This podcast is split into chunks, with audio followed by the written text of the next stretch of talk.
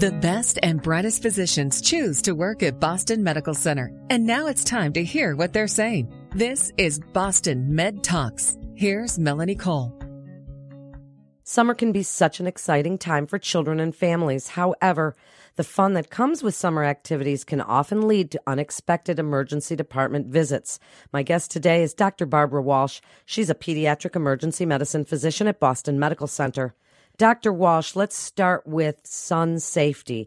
Quantify for us a little bit about what you see as an emergency physician as far as burns and sunburns and things that might happen in the sun. Absolutely. It's a great question, and it's certainly the perfect time of the year to be discussing this, especially as beach weather has definitely hit.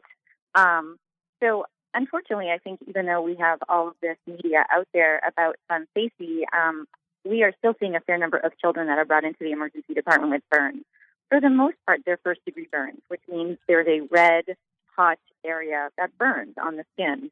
Um, unfortunately, though, um, especially more in the teenagers, the young adolescents, the older adolescents, um, when they are sort of in an area where they're more sort of prolonged sun time, they are starting to blister. And that's a second degree burn and is a little bit more serious.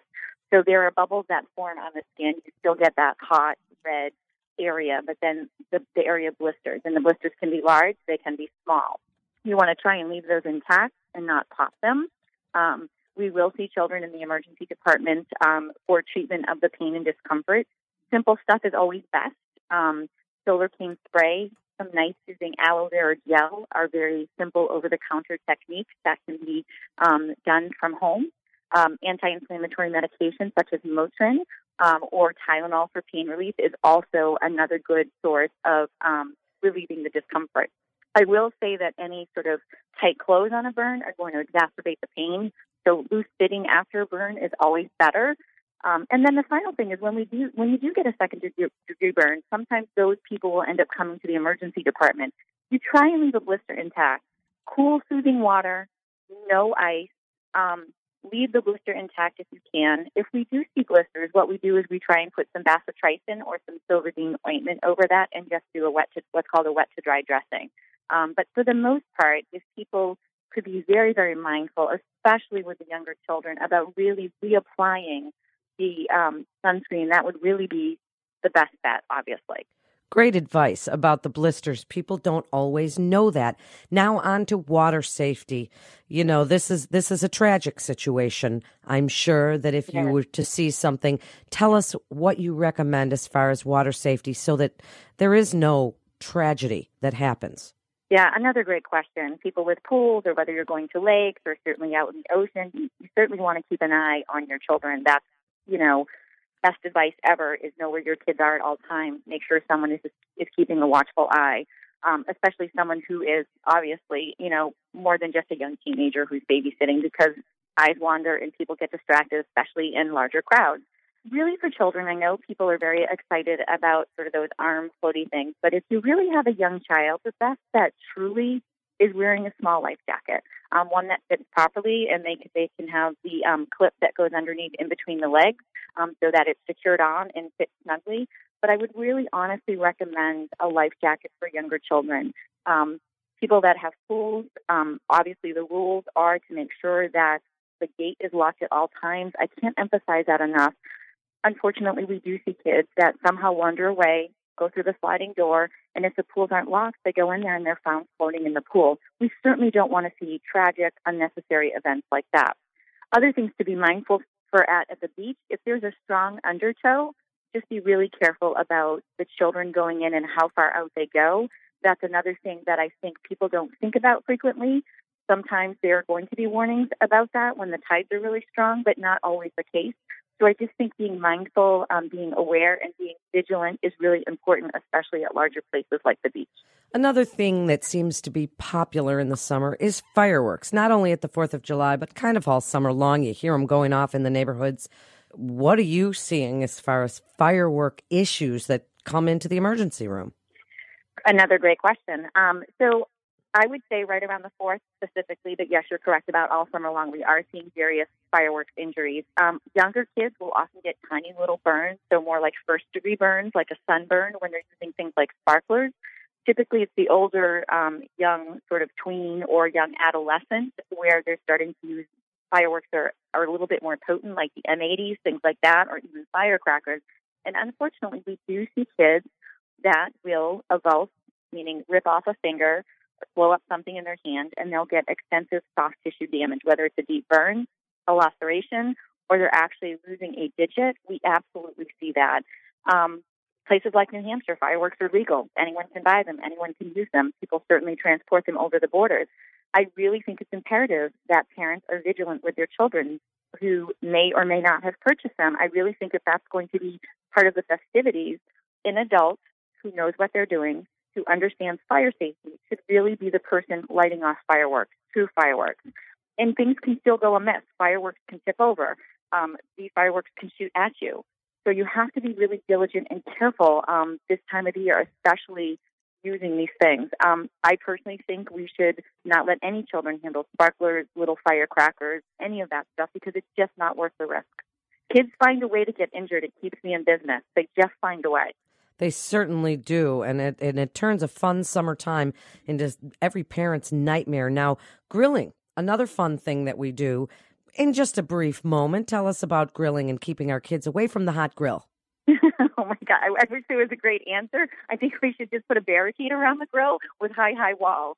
Um, again, a great question. Um, I think that when parents are grilling, they really need to be careful about where their kids are, what they're doing. They can't leave that grill unattended, and I cannot speak to that more significantly. The grill should never be left unattended.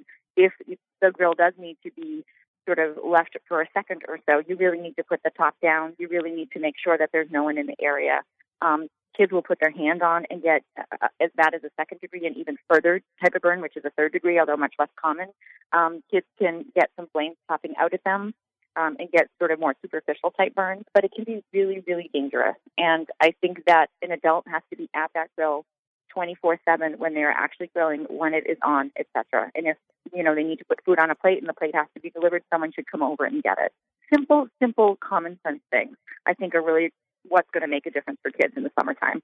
And even pets need to stay away from the grill. They tend to lick the propane tank, you know, and oh, yeah. so it's certainly something we have to watch out for. Now, we want our kids not to play video games all the time, especially in the summer, Dr. Walsh.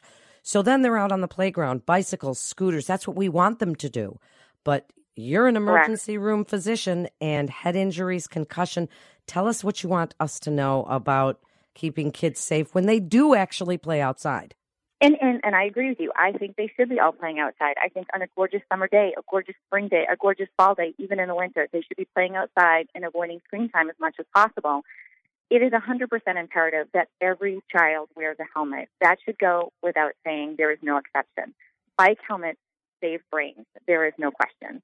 Um, I have seen plenty of accidents where a bike has crashed into a car, a car has hit a child on a bike, um, I have seen lots of scooter injuries, skateboard injuries. If you wear your helmet, it will be protective. You may end up with a minor concussion, but you don't have a severe traumatic brain injury.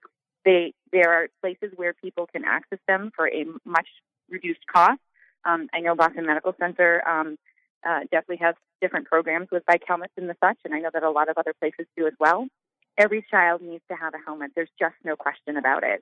Um, in terms of scooters, um, rollerblading, skateboarding, uh, I know this is not the um, most fashionable approach, but I think wrist guards are really important. Um, kids that fall on an outstretched hand is one of the biggest injuries I see, and it's not simply just from roller skating or skateboarding, but in the summertime when kids are out doing that, when they fall on an outstretched hand, they often break their ulnar, their radius, or both, which is the forearm bones in your arm. That can be a pretty awful accident to have in the summertime when you're stuck in a cast and you can't go in the water. So wrist guards on the wrist, while you know maybe they might get made fun of a bit, they really, really prevent broken bones. And I'd rather have a kid maybe be teased a little bit than end up with broken bones and then have a complete summer ruined. Nobody wants that. So bike helmets, wrist guards.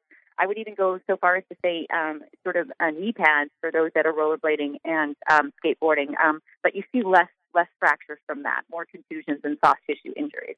100% great advice. And now we want to kind of finish with lawnmowers and then bugs. I don't know if, as an emergency room physician, you see problems from bugs, But speak about lawnmowers first, and then if you see anything with bugs, let us know.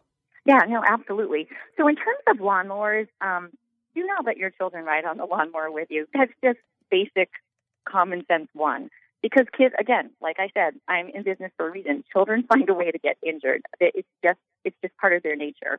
Um, kids should not be riding on the ride-on lawnmower. Um, young kids should not be, I think, using a lawnmower because I think that they're too young. There's a skill involved, and accidents do happen. A lot of what we see um, are, are fingers getting caught in the motor um, or feet being run over accidentally in the motor. So we're seeing a lot of macerated hands and foot injuries where there can be tendon and nerve damage, vessel damage, which can be very complex. Your hand is one of the most intricate parts of your body um, with a lot of moving pieces that are vital to function. So I think that young children should not be anywhere near lawnmowers when they're out, should not be riding on the lawnmowers, and I think people need to be very cautious about how they're stored and any kind of access to them. And while we have great surgeons out there that can fix a lot of these injuries, it, it's best to prevent it than to have to deal with it, of course. In terms of bugs, I mean, mosquitoes are everywhere. The wetter the season, the more we're seeing. Um, certainly, people worry about West Nile um, and other types of tick-borne um, and mosquito-borne um, bug um, issues. I think for younger children, doing um, sort of precaution with bug spray that is not DEET, uh, which I think is a little bit safer, might be a little bit less effective, is definitely the way to go. There's different sprays, there's different sort of applications with uh, more like a sponge. Um, I think that any kind of camping, being by a lake, a river, things like that, um, hiking, I, I think it's really important because the bugs are pretty, pretty bad for the most part, if you get bit by a mosquito, it's not really that big a deal. Not that many people are going to get West Nile or equine encephalitis, um, but some people do, and it's usually the, the um, extremes of ages, like the young and the old. The most part, you have to worry about, you know, a bunch of bug bites, getting infected, that kind of thing. So more of the common stuff like a cellulitis. Ticks are everywhere, not just in Massachusetts, not just in New England. Ticks are everywhere. I think one of the things to think about after being outside with your children is at night before they get in the bath, be really diligent about doing a head to toe tick check, including the hairline. Ticks find a way to crawl up and get in all sorts of crevices. They like the nooks and crannies. I just think it's really important. Um, Lyme disease is very treatable, but sometimes we can miss it if the rash isn't there. Um, so I think that just being really careful about doing a tick check and getting the ticks off is very important. And one little sort of um, trick that I love um, a vet store, any veterinarian place, and you can get a, a dog tick remover. They come in two sizes, and those dog tick removers work great on humans. I use them in my own practice, 99 cents, I believe. It's the best thing I've ever purchased. And all you do is scoot it underneath, and you just twirl it around, and it pulls the tick right out. Nice what a simple, great a thing! To the emergency department. Wow, yeah, it's phenomenal. Wow. I know. It's so simple. So simple. What a great tip. I Dr. could be doing Walsh. marketing. you should. That's fantastic. Now wrap it up for us. You know, we don't want to see you and we don't want you kept in No. business, but but certainly people are going to have things happen in the summer. Best advice for summer safety. I you know, I think the best advice is to really be thoughtful about the activities that you're doing, potential areas where things could go amiss, and just using common sense. I think if we just stopped and thought about, hey, what activity are we planning to the, for the day with the family? What are the things that we need to make sure everybody is in a safe environment? And I think it's just that simple. Just pause for a moment. I think we just go too fast and, and do things too quickly, and maybe we forget the suntan lotion or we forget the bug spray or, hey, I forgot my helmet, um, but, you know, this is a really important thing. I think if we just take a step back, take a breath, think about what we're doing, and just take a minute to think about summer safety, I think common sense will um, help us prevent a lot of these injuries this summer.